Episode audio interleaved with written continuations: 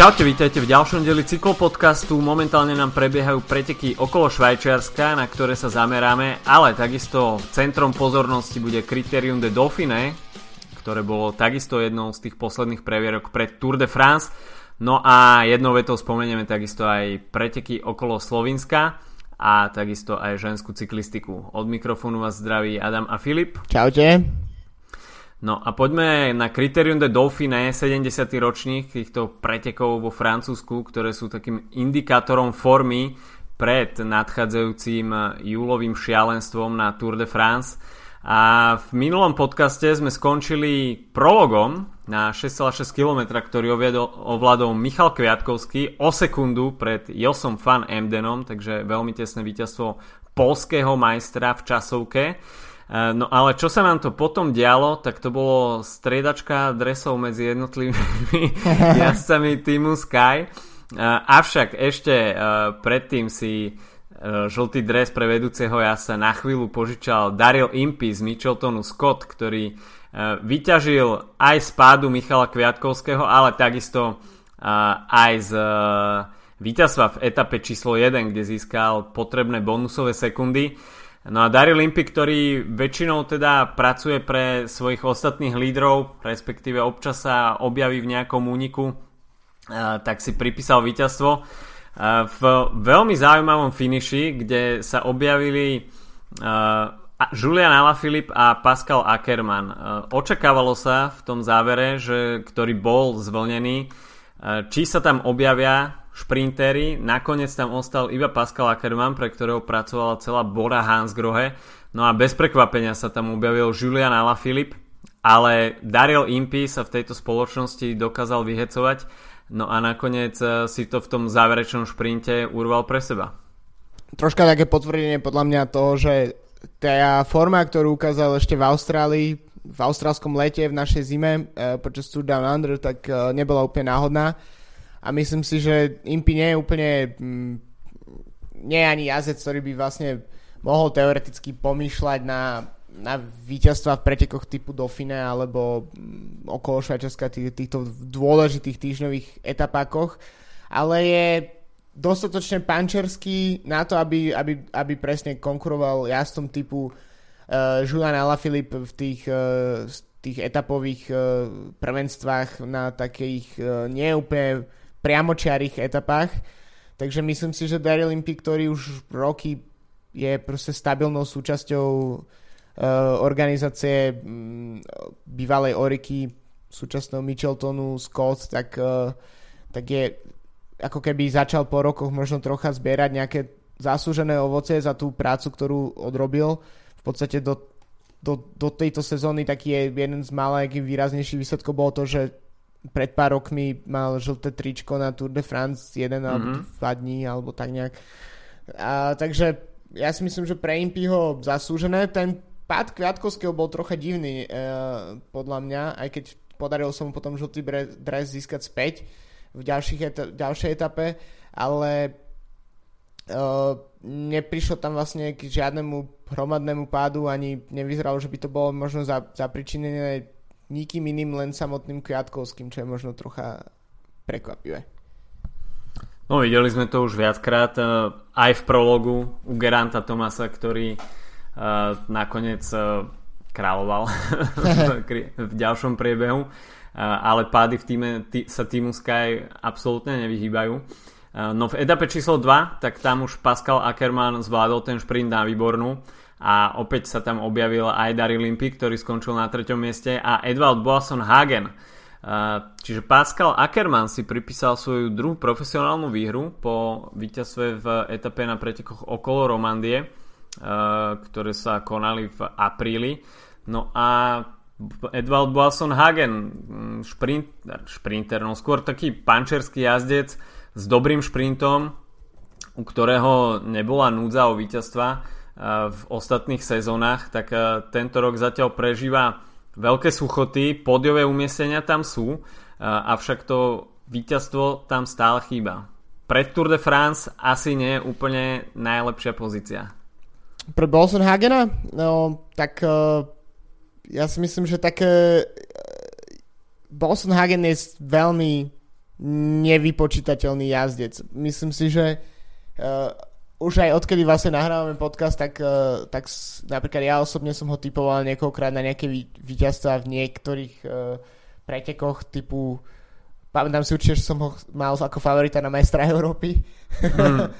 Ale jednoducho nie je to jazdec s takým podľa mňa zabijackým inštinktom, ktorý je možno potrebný v takých tých, eh, tých záverečných metroch. Eh, príde mi, že eh, vlastne posledné roky Bolson Hagena od jeho takej tej keď zažiaril tak na úvod kariéry v, ešte v týme Sky tak ako keby nedokázal na to nadviazať a myslím si, že teraz je jeho forma a jeho výsledky sú len ako keby potvrdením celých problémov, v ktorom, ktorých sa nachádza celý jeho tým práve po mne, ktorý jednoducho nevyhráva a ne, neprináša výsledky a v podstate sa spolieham viac menej na Marka Cavendisha, ktorý nevieme ako zdravotne bude na tom vlastne na akýkoľvek pretekov, na ktorých nastúpi. Takže myslím si, že je to minulý rok napríklad na Tour de France zažiaril podľa mňa Bossenhagen nad svoje možnosti až. Mm. Ale myslím si, že vyššieho asi neuvidíme. No, asi bude chcieť pridať nejaké výsledky, pretože v Dimension Data mu končí zmluva. Uh, uvidí sa vôbec, či Dimension Data bude pokračovať, pretože v ostatných týždňoch sa Uh, skloňoval, že firma Deloitte sa presunie do BMC, tak sa mi zdá. Presne tak a takisto um, Cervelo um, ako sponzor uh, cykli, ako ich cyk, technický cyklistický sponzor, tak uh, sa presúva k týmu Sunweb. Neviem, či to znamená, že bude sponzorovať uh, dva týmy paralelne, ako to robí napríklad uh, Specialized, ale tiež to môže byť nejaký indikátor. A takisto netreba zabúdať na to, že uh, ak je stále, ak naozaj bude niekedy dôležitý ten ranking tímov uh, eh, UCI, čo je taká tá téma, ktorá sa mm. vracia a nakoniec sa aj tak väčšinou nikto týmto rankingom neriadí, tak Dimension Data už niekoľko rokov je dosť dosť, dosť na dne toho, toho, toho rankingu. A to dokonca boli na dne aj vtedy, keď uh, napríklad Cavendish vyhral 4 etapy na Tour uh, pred dvoma rokmi, ale proste tie výsledky tam nie sú. A napríklad uh, ich nádej, uh, ktorá prišla s návratom uh, Louisho Menkiesa uh, ako so GC jazda, tak napríklad úplne sa ukázala ako, ako vlastne na Gire, že, že tam boli nejaké, neviem, či tam boli aj nejaké zdravotné problémy, ale ten proste Menkis totálne vyhorel v GC na, na Gire. Takže myslím si, že jedno s druhým, proste tie výsledky tam ne, neprichádzajú. Eh, z Dimension Data tiež odišli napríklad takí jazdci, ktorí štandardne sa nejak ocitávali v takých pančerských etapách uh, ako Nathan Haas napríklad, mm. ktorý možno nevyhrával nejak veľa, ale bolo viditeľný napríklad v Ardenách alebo presne na, na, na etapách takéhoto typu ako Dauphine. Neviem, no. Bolo by smutné, ak by tento projekt uh, umrel takýmto spôsobom, ale ťažko povedať, či či sa ešte nájdú sponzory, ktorí budú africký tým ťahať ďalej. Uvidíme, no. Asi všetko budú chcieť mať vyriešené ešte pred Tour de France, eh, pretože potom je to už aj trošku komplikované s uzatváraním ďalších kontraktov.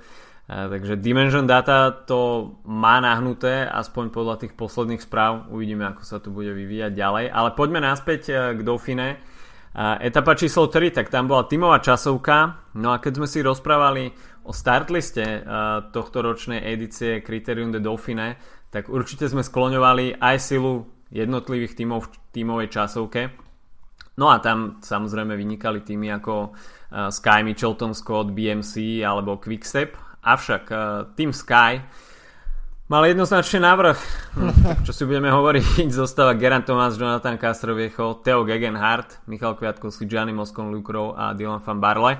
Nadelili z výšku štartového pola takmer minútu. Jediný, kto sa zmestil eh, pod minútu, tak bol BMC Lotus Udala Mitchelton Scott. Eh, avšak eh, týmy ako napríklad Ažedezar, Movistar alebo keď si spomenieme hm, Spojené Arabské Emiráty alebo Sunweb, možno prekvapivo, tak tí nadel dostali desiatky sekúnd, napríklad Bahrain Merida s Vincenzom Nibalim 2, 2 minúty 5 a tam už bolo jasné, že Vincenzo Nibali pôjde zvyšok uh, Criterium de Dauphine iba na nejakú údržbu uh, a možno sa pokusí o nejakú etapu. Avšak týmto výkonom sa väčšina týmu Sky dostala do top 10 a okupovala prvé 4 priečky. To bolo dosť a... smiešné, teda musím povedať. Takže uh, Michal Kviatkovský sa opäť prezliekol do žltého dresu uh, o 3 sekundy pred Giannim Moskonom. Geran Thomas uh, strácal 21 sekúnd, uh, avšak bolo asi zrejme, že Geran Thomas sa stane tým novým lídrom uh, pre zvyšok pretekov čo sa potvrdilo už aj v nasledujúcich etapách.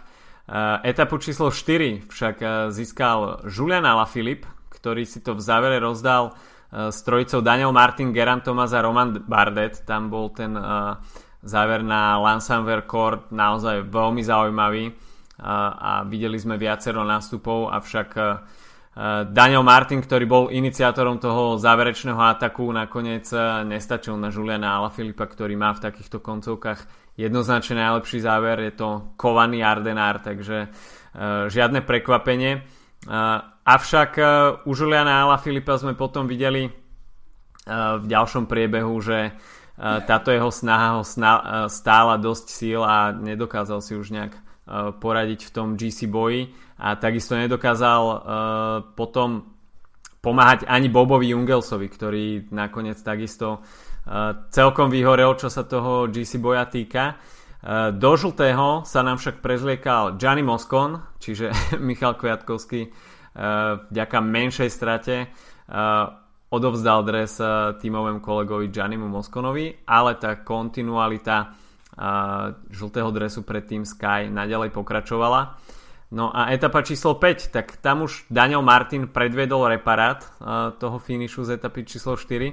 No a nakoniec uh, si pripísal etapové víťazstvo, hoci už bolo jasné, že je mimo toho GC poradia, takže tam bolo oveľa jednoduchšie pustiť Daniela Martina z očí. Uh, avšak Geran Thomas, tak ten si to postrážil no a nakoniec nadelil 11 sekúnd Adamovi Jejcovi, ktorý sa stal takým s tak, takou najväčšou hrozbou asi v tom eh, GC poradí. Uh, takže Geran Tomás um, si už v etape číslo 5 uh, eh, poradil s konkurenciou a prezliekal sa do žltého on.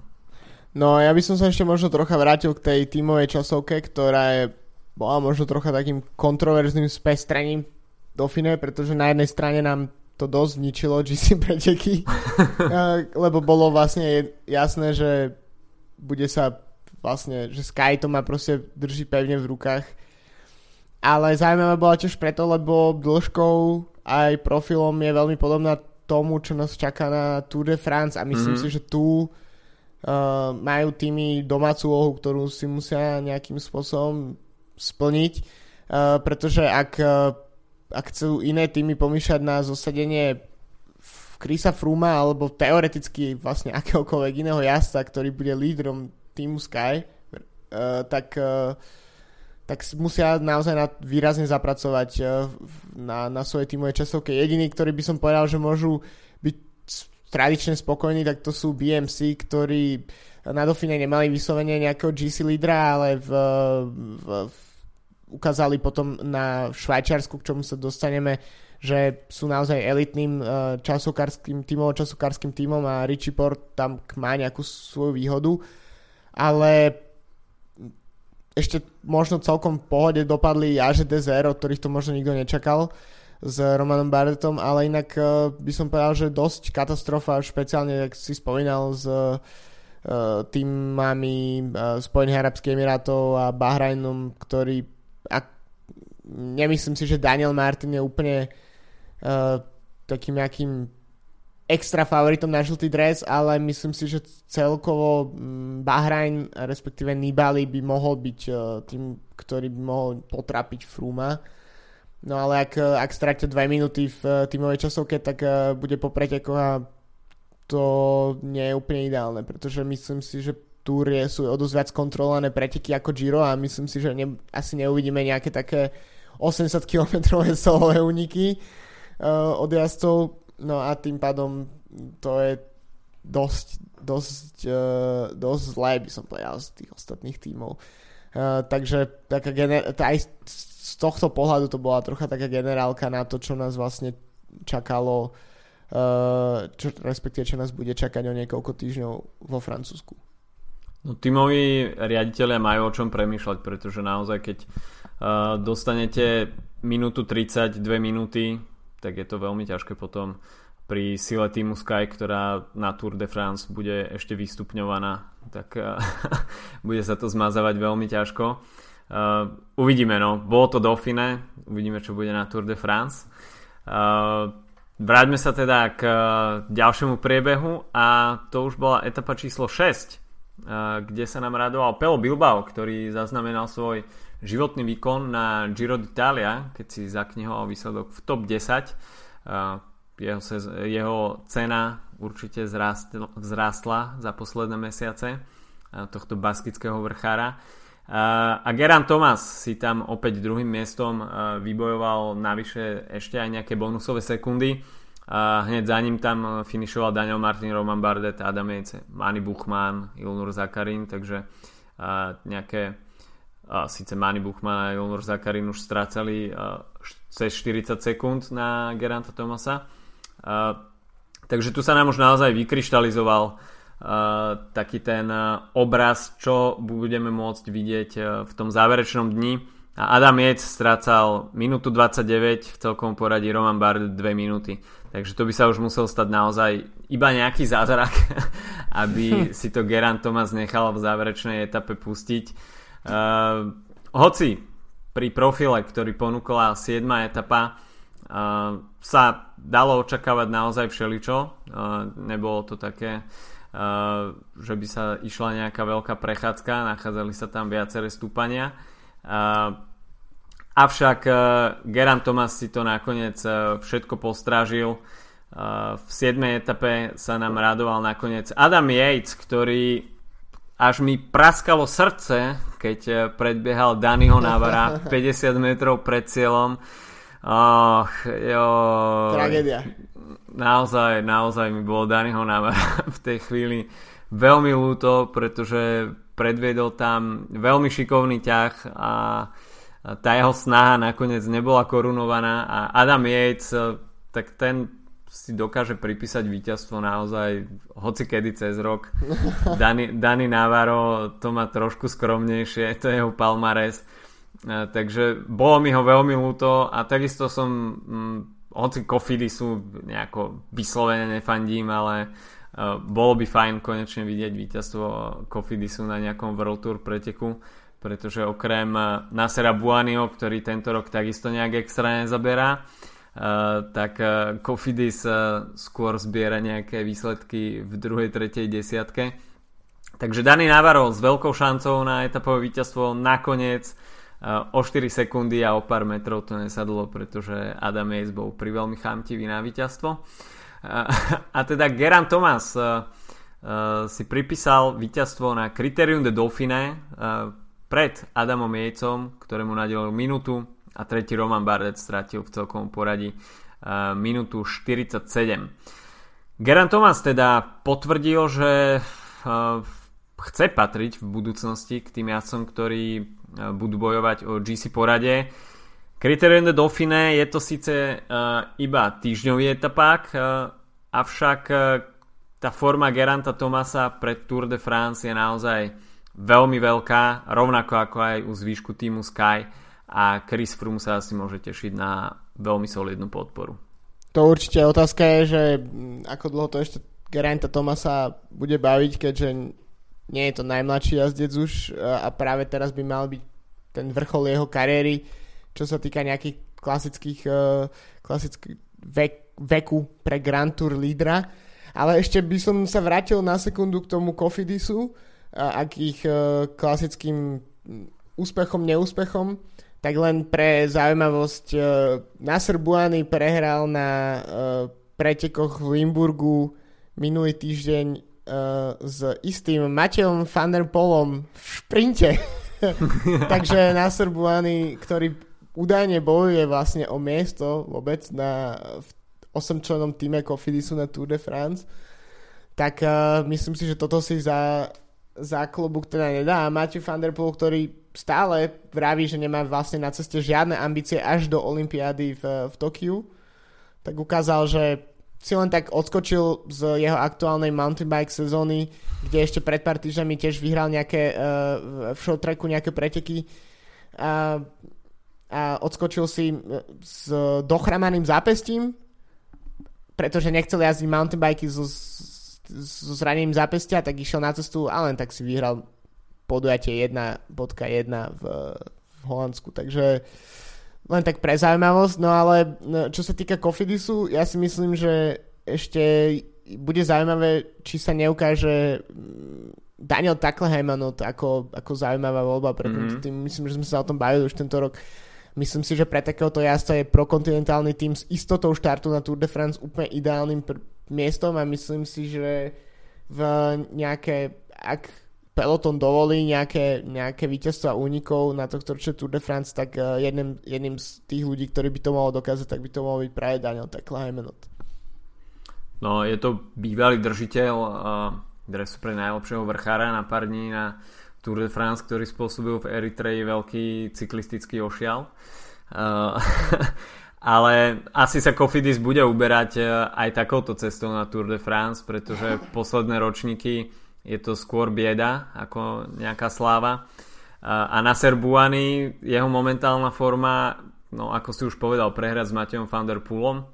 Uh, síce nie je hamba, nie. ale asi od šprintera kalibru Nasera Buanio by sme čakali trošku uh, monumentálnejší šprint. Uh, a tak uh, teda ešte sa uvidí vôbec, či Nasser Buany bude štartovať na Tour de France, pretože v Kofidi sa zdôrazňovali, že nemá isté miesto, jeho výsledky nie sú vôbec presvedčivé.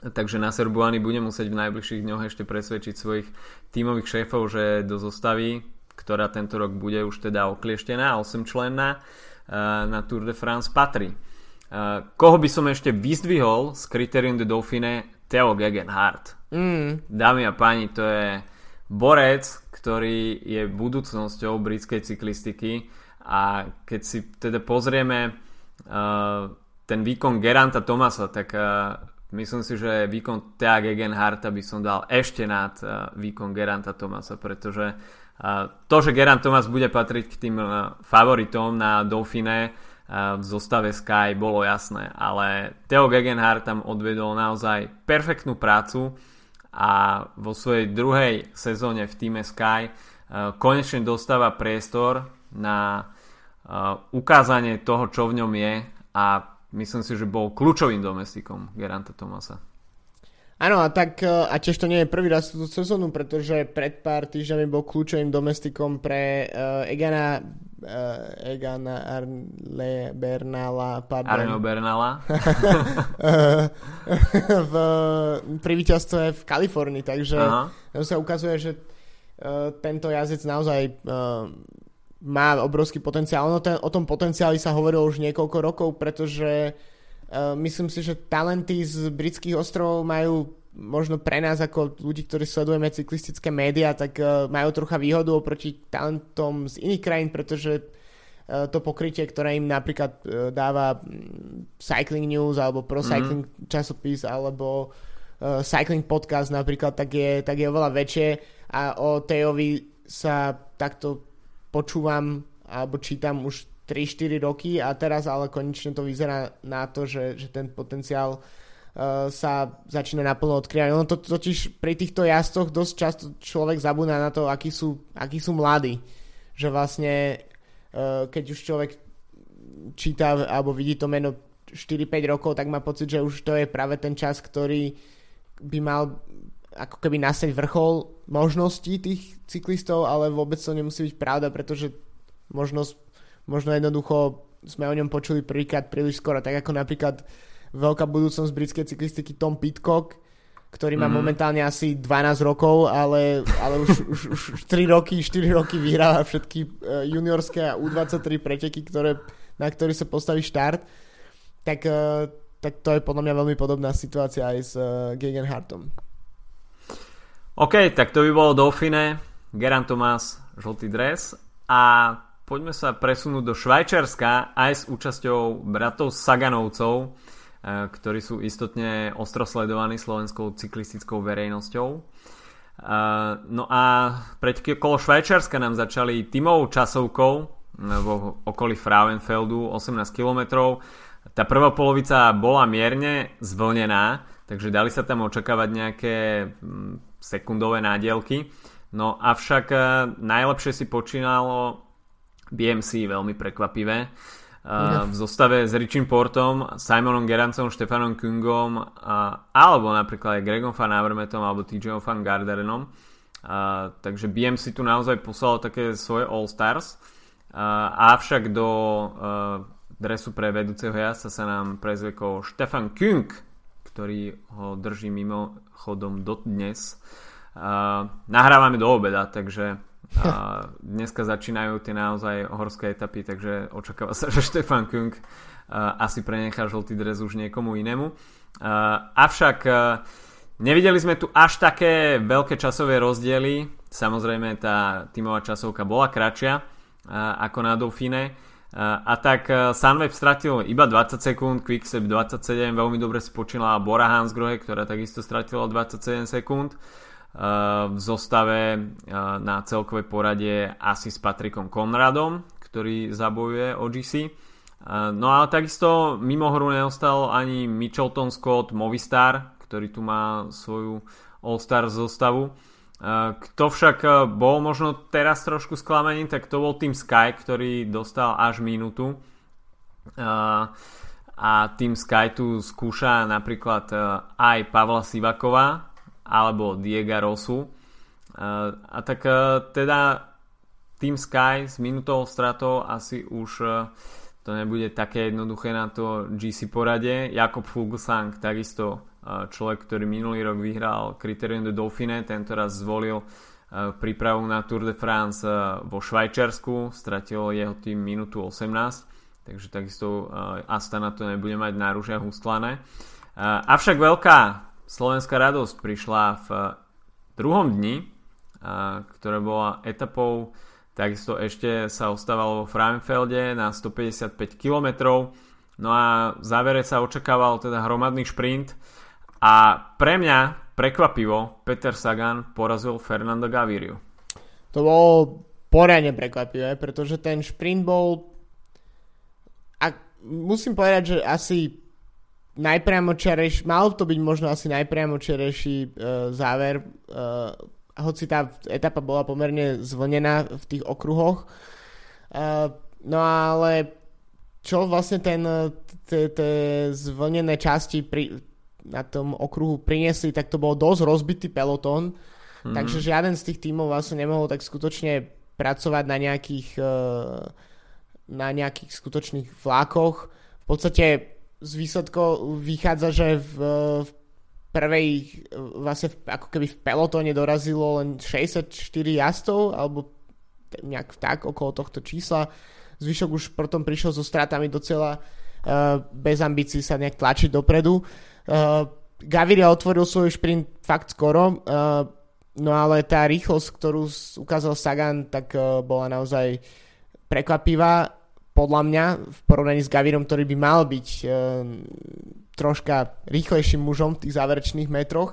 No len Gaviria otvoril šprint skoro a podľa Saganových vyjadrení tak bol tam dosť uh, výrazný protivietor, takže v tom uh, sa asi ukázal lepšie náš uh, jazdec No a takisto bolo to výborne pozične zvládnuté z, z, zo Saganovej strany, v, mm-hmm. pretože podľa mňa ešte tak 20 sekúnd pred finišom to vyzeralo, že je zavretý úplne kompletne, mm-hmm. ale dokázal sa výborne postaviť, ako keby e, išiel na zadné koleso Gaviriu, keď on otvoril ten šprint a vlastne Gaviria pripravil Saganovi úplne ideálny lead-out a takže bolo to podľa mňa veľmi, veľmi príjemné e, víťazstvo zo, zo Saganovej strany, takisto to bolo prvé víťazstvo od e, Paríž-Roubaix, takže po nejakom po nejakých pár týždňoch e, bez víťazstva je, to, je späť Sagan vo svojej tej najobľúbenejšej pozícii. Späť v hre. Uh, späť v hre chcel byť aj v etape číslo 3, respektíve ostať na vrchole hry, avšak uh, proti bol Sonny Colbrelli, ktorý si tak možno trošku prekvapivo uh, našiel miesto medzi uh, Fernando Gavirom a Petrom Saganom. Hoci skôr miesto si hľadal Peter Sagan, ktorý tam bol ultimátne zavretý medzi Colbrellim a Gaviriom. Takže cez stred sa mu tlačilo veľmi ťažko. Nakoniec ale Sonny Colbrelli v tom tesnom závere nemal ani šancu na nejaké víťazné gesto, ale etapové víťazstvo sa samozrejme ráta. Uh, no a v etape číslo 4 tak tam sme videli fenomenálny výkon Chrisa Jula Jensena, Jokera týmu Micheltonu Scott, ktorý po väčšinu sezóny pracuje ako dvorný domestik svojim tímovým lídrom. A mimochodom bolo to iba jeho tretie profesionálne víťazstvo, prvé vo, v kategórii World Tour, takže v 28 rokoch premiéra Krisa Jula Jensena pri víťazstve na takomto veľkom podujatí.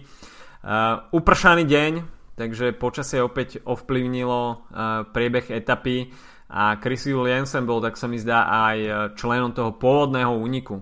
Takže Vyťazilo sa z úniku a Chris Jensen eh, dokázal nakoniec dotiahnuť tú etapu do vyťazného konca a videli sme veľkú radosť Nebolo to síce také ako v prípade Tomsa Squinsha v Kalifornii, a, ale Chris Jensen si z celého hrdla eh, zakričal v cieli. Peter Sagan nakoniec obsadil štvrté miesto, keď v šprinte tej hromadnej skupiny ho dokázal poraziť Michael Matthews a Yves Lampert. Na 5. mieste skončil Sonny Colbrelli. Veľmi zaujímavé vyjadrenie dal však Alexander Kristof, ktorý je takisto prítomný vo Švajčiarsku.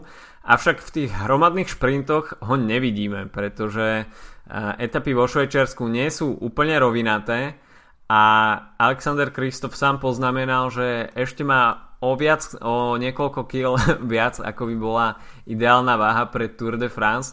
Takže Alexander Kristof, ktorý tento rok takisto nejak výrazne nežiari, až teda si odmyslíme nejaké výsledky na operácii Puštná búrka v Omane v Abu Dhabi a v Dubaji a víťazstvo vo Frankfurte, tak Alexander Kristof pôsobí tak trošku otupený a dá sa povedať, že s miernou nadváhou. no, uvidíme, no. Uh, podľa mňa, tak ako som dnes už hovoril o nejakej kríze, ktorá je v týme Dimension Data, tak uh, myslím, že tým Spojených Arabských Emirátov tiež nemá úplne najvydaranejší úvod sezóny na to, že investoval do fakt troch top jazdcov a to Dana Martina, Alexander Kristofa a uh, Fabia Arua, tak, uh, tak jedine Kristof prináša nejaké výsledky a, a to tiež nie na takom poli a fóre, kde by sme to od neho úplne očakávali. Výnimkou teraz je to víťazstvo Dana Martina do Dauphine, ktoré môže nejak ukazovať nejaký možno návrat uh, do formy, ale každopádne tento tým má dosť, dosť zlú sezónu na to, že to mal byť taký Real Madrid ešte minulý rok uh, sa hovorilo, že mal byť nový Real Madrid medzi cyklistickými týmami, takže uvidíme, no. Kristof uh, takisto ne, nezvykne bývať uh, na Tour de France úplne, úplne ideálnej forme. Možno tento rok trocha ušetril a, a načasuje si to na, na júl, aj keď si myslím si, že v podstate v etapách, kde ktoré budú je ľahšie profilom, tak uh, tam ho budú porážať Kittel s Gavirom a pri tých, kde bude trocha ťažší klasikársky profil, tak tam zase bude výraznejší na, napríklad uh, Sagan alebo Michael Matthews. Takže myslím si, že Kristof je možno trocha takej uh, nevhodnej pozícii niekde medzi a nevyzerá to, že by jeho návrat uh, do tých kolají spred troch sezón, či kedy to bolo, kedy si pripísal takmer 30 víťazstiev za jednu sezónu, mm. tak, uh, takže by to malo byť nejak, že by sa malo tieto, táto éra vrátiť. No dnes začínajú vo Švajčiarsku seriózne kopce a 3 dní sa vlastne budú asi pohybovať v horskom teréne, respektíve vysokohorskom teréne. E, čiže tam už príde naozaj na to lámanie chleba v GC, potom uvidíme v Belinzone zvolnenú etapu, kde ešte sa môžu pokúsiť šprintery o nejakú etapu. No a zároveň v záverečnom dni uvidíme to vyvrcholenie GC boja v individuálnej časovke. Mimochodom, už sme dávno netypovali, takže ešte pred tým reálnym začiatkom GC boja e, vo Švajčiarsku by sme si mohli dať typovačku, kto, pod, kto podľa teba vyhrá vo Švajčiarsku v GC. A teraz som ma dosť zaskočil a už som aj no. zabudol, kto, kto štartuje. No. Uh, tak viem, že viem, že z tých top GC jazdcov, tak tam máme uh, máme tam Naira Quintanu, Michaela Landu, Richie Porteho. Ja si typnem Richie Porta. Ja by som povedal, že kvôli tej časovke možno tiež Richie Port bude mať určite návrh pred Movistarom. Typujem ho iba kvôli časovke. Na druhej strane Uh, neviem, či to bude chce tlačiť. A, takže aby som možno tu dopral znova Šim, Šimonovi Špilakovi, ktorý štartuje? Štartuje, ne? Štartuje, štartuje. ktorý, ktorý mm, nemá rád Grand Tour a tým pádom toto sú podujatia, na ktorých môže on zase ísť do krvi, zatiaľ čo tí GC favoriti na Grand Tour uh, myslím si, že budú trocha popúšťať, aby nemuseli uh, úplne aby tá ich forma ne, aby to jednoducho neprepálili s formou mesiac pred, pred Tour de France. Tak, uh, takže ja hovorím, že Šimon Špilák, ale nemám k tomu nejaké žiadne extra zdôvodnenia mimo toho, čo som práve povedal. OK. Dobre, tak toľko Švajčiarsko, no a dnes začína takisto etapa v Slovinsku, 5-dňový etapak, eh, ktorý skončí v nedelu a uvidíme eh, zaujímavý start list, napríklad s Rafalom Majkom, ktorý sa pokusí o víťazstvo v GC. Takisto štartuje Primož Roglič na domácej pôde, ale uvidíme aj Rigoberta Urana, čo je veľmi zaujímavé meno na tieto končiny. No a takisto Davide Formolo v drese, v drese Bora Hansgrohe. No ale takisto je pozvaný aj český tým Elkov Autor, ktorý bude mať ako lídra Jozefa Černého takže preteky okolo Slovenska nie som si úplne istý, či ich bude vysielať aj Eurošport, ale minulý rok minulý rok Myslím, boli, boli preteky okolo Myslím, Slovenska na obrazovkách Eurošportu a, a ja si Elkovú autor tam zaznamenávali veľmi dobré výsledky, takže bola to pre nich veľmi dobrá reklama. A takisto na štarte aj CCC Sprandy Polkovice so svojím domácim Janom Tratníkom. Takže Etapa okolo Slovenska nižšej kategórie, avšak s veľmi zaujímavým štartlistom a až by si to teda slovenskí organizátori chceli porovnať, myslím si, že tá úroveň cyklistiky aj popularity je asi veľmi podobná. Čo sa týchto dvoch krajín týka, tak pokiaľ by takýto start list figuroval na pretekoch okolo Slovenska, tak by asi naši organizátori boli veľmi spokojní. Asi áno, akurát uh, by som povedal k Slovincom, že tá hĺbka toho ich uh, zastúpenia vo, je trošku vo World iná. Tour, uh, tak je, on, je troška iná, že možno nemajú proste až také, až také naozaj skutočne cyklohviezdu, ako je, ako je Sagan, ale, ale majú zastúpenie je naozaj uh, veľké. Mimochodom, keď si spomínal Jana Tratníka, tak som sa dočítal, uh, začína moja, totiž moja obľúbená časť sezóny s, uh, s tými špekuláciami prestupovými, že Jan Tratník má namierené do Bahrajnu Merida, čo by dávalo mm-hmm. dosť, dosť veľký zmysel vzhľadom na to, že uh, v tomto týme je, je napríklad aj uh, Matej Mohorič, uh, Takisto aj vo vedení je viacero uh, Slovincov. Takže... Pozrám, No a teraz pozerám štartlist uh, e, okolo Slovenska, tak ešte okrem nich uh, Borut Božič, David Per, Do- Domen Novak, takže tých jazdcov Bárane uh, zo Slovenska je množstvo, takže to úplne dávalo zmysel. Ešte k slovenskému štartlistu by som ti tam predtým skočil do reči, že mm-hmm. šprinterské pole je naozaj nabité v Slovensku. Uh, máme tam Dylana Kronevegena, Marcela Kytela, Sašu Modola, Daniela McClaya, uh, tak, uh, a takisto Mark Cavendish by mal štartovať, takže to bude tiež určite zaujímavé. Uh, no, myslím si, že ak sa z organizátory okolo Slovenska uh, budú pozerať na, na, na Eurošport v týchto dňoch, tak sa určite budú mať, uh, budú mať na čo, čím inšpirovať. No a ešte v krátkosti dnes tiež začínajú preteky uh, OVO, uh, Ladies Women's Tour, pardon, zabudol som, ako sa presne volajú. Je to ženská túr, každopádne vo Veľkej Británii uh, po Giro Rosa pravdepodobne najprestížnejší etapak v ženskom kalendári. Uh, čo samozrejme neznamená, že by sme si ho mohli pozrieť niekde naživo v televízii, lebo však prečo áno, ale s výnimkou snad Annemiek van Vleuten a Annie van der Bregen, ktoré uprednostnili prípravu pre Giro Rosa, tak uh, máme kompletný hviezdny, hvie, kompletné hviezde obs, obsadenie na čele s minuloročnou výťazkou uh, Kašou Neviadomou. Uh, Ovo Energy Women's Tour má 5 etap a napríklad do súťažného diania sa tiež vracia po pauze zapričinenej uh, s zranením uh, Marian Voss. Takže uh, myslím si, že nejaké highlighty uh, a pokrytie v cyklistických médiách bude o, o, o, o niečo vyššie ako normálne v, pri ženských cyklistických pretekoch, čo je super. Uh, takže myslím si, že sa bude dať v tých highlightoch. No, organizátori z ASO takisto uh, oznámili, akým štýlom sa bude štartovať v etapi číslo 17 na nadchádzajúcej Tour de France a bude to teda veľmi zaujímavé, veľmi netradičné. Jednak krátka etapa s troma stúpaniami, myslím si, že je to na 65 km, možno, možno o pár kilometrov dlhšie, kratšie.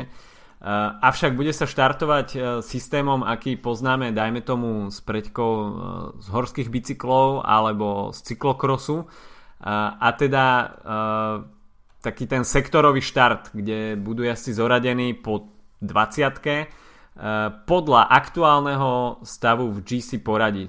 Takže jazdci, ktorí okupujú prvú 20 budú štartovať v tom prvom bloku, za nimi postupne jazdci, ktorí sú nižšie. Čo ty očakávaš od tohto systému pri takejto krátkej etape, kde neuvidíme teda žiaden neutrálny štart, avšak ako náhle padne vlajka, tak môžu sa ísť úplne bomby. Tak e, táto etapa následuje ten trend tých krátkých etap. E, väčšinou sme ich mali možnosť vidieť napríklad na Vuelte. E, pred dvoma rokmi tam absolútne vybuchol celý, celý Team Sky. Myslím si, že to bolo také, taký spúšťač pre to, aby, aby sa čoraz častejšie objavovali na Grand Tour. Mm, zaujímalo ma, že či organizátori tento, tento štart uh, naplánovali predtým, ako videli Chrisa Fruma 80 km solovať uh, na Gire, alebo až potom. Ja si myslím, že to je trocha je to je pomerne zvláštne pre mňa, že tento typ vlastne nie je odskúšaný, že by som skôr povedal, že práve na nejakých pretekoch typu Dauphine alebo Paríž Nice uh, by si to mohli naprvo testovať, uh, aby sa to ukázalo v praxi, pretože uh, tak ako to hovoríš ty s pripodobnením k napríklad cyklokrosu, tak to dáva o niečo väčší zmysel. Ja som zase čítal nejaké pri porovnania k eh, MotoGP a k Formule 1 a k pedokom mm-hmm. a podobným veciam a, a to, to mi príde ako, že to si troška menej viem predstaviť na cyklopretekoch, ale každopádne jednu vec od toho očakávam a to, že veľké cyklistické týmy, čiže hlavne Sky a Movistar budú mať budú práve po mne si snaži, budú sa snažiť až do tejto 17. etapy držať čo najviac kariet na, uh, napchatých ideálne v top 10, možno v top 20 alebo každopádne v, na pozíciách, kde v prípade, že sa nejaký Nairo Quintana napríklad rozhodne proste od, proste od výstrelu pištole za, zautočiť, tak aby dokázal Chris Froome napríklad kooperovať s nejakým, napríklad s Gerantom Tomasom mm-hmm. alebo s Michalom Kviatkovským alebo s kýmkoľvek, koho tam bude potrebovať. To znamená, že týmy si budú dávať viac pozor na to, aby ich kľúčoví domestici nestratili niekde v záverečných 2-3 kilometroch kopcovitých etap 5-10 minút, ako to býva štandardne, keď jednoducho sa im skončí deň a, a dojdú uh, šetria sily do, do cieľa, zatiaľ čo ich líder uh, atakuje tak uh, myslím si, že toto môže byť veľmi zaujímavé a myslím si, že špeciálne tieto týmy, ktoré majú hlbší štartlist v podstate alebo hlbší, hlbšiu súpisku, tak budú sa snažiť práve týchto, hra, týchto jazdcov držať čo najvyššie v GC, aby, aby neboli rozdelení nejakým takýmto spôsobom, že zrazu budú musieť sa tam spájať uh, jazdci, ktorí sú v nejakom 5. 6. slede a, a, a snažiť sa to dobiehať cez nejaký takýto uh, cez takýto chaos.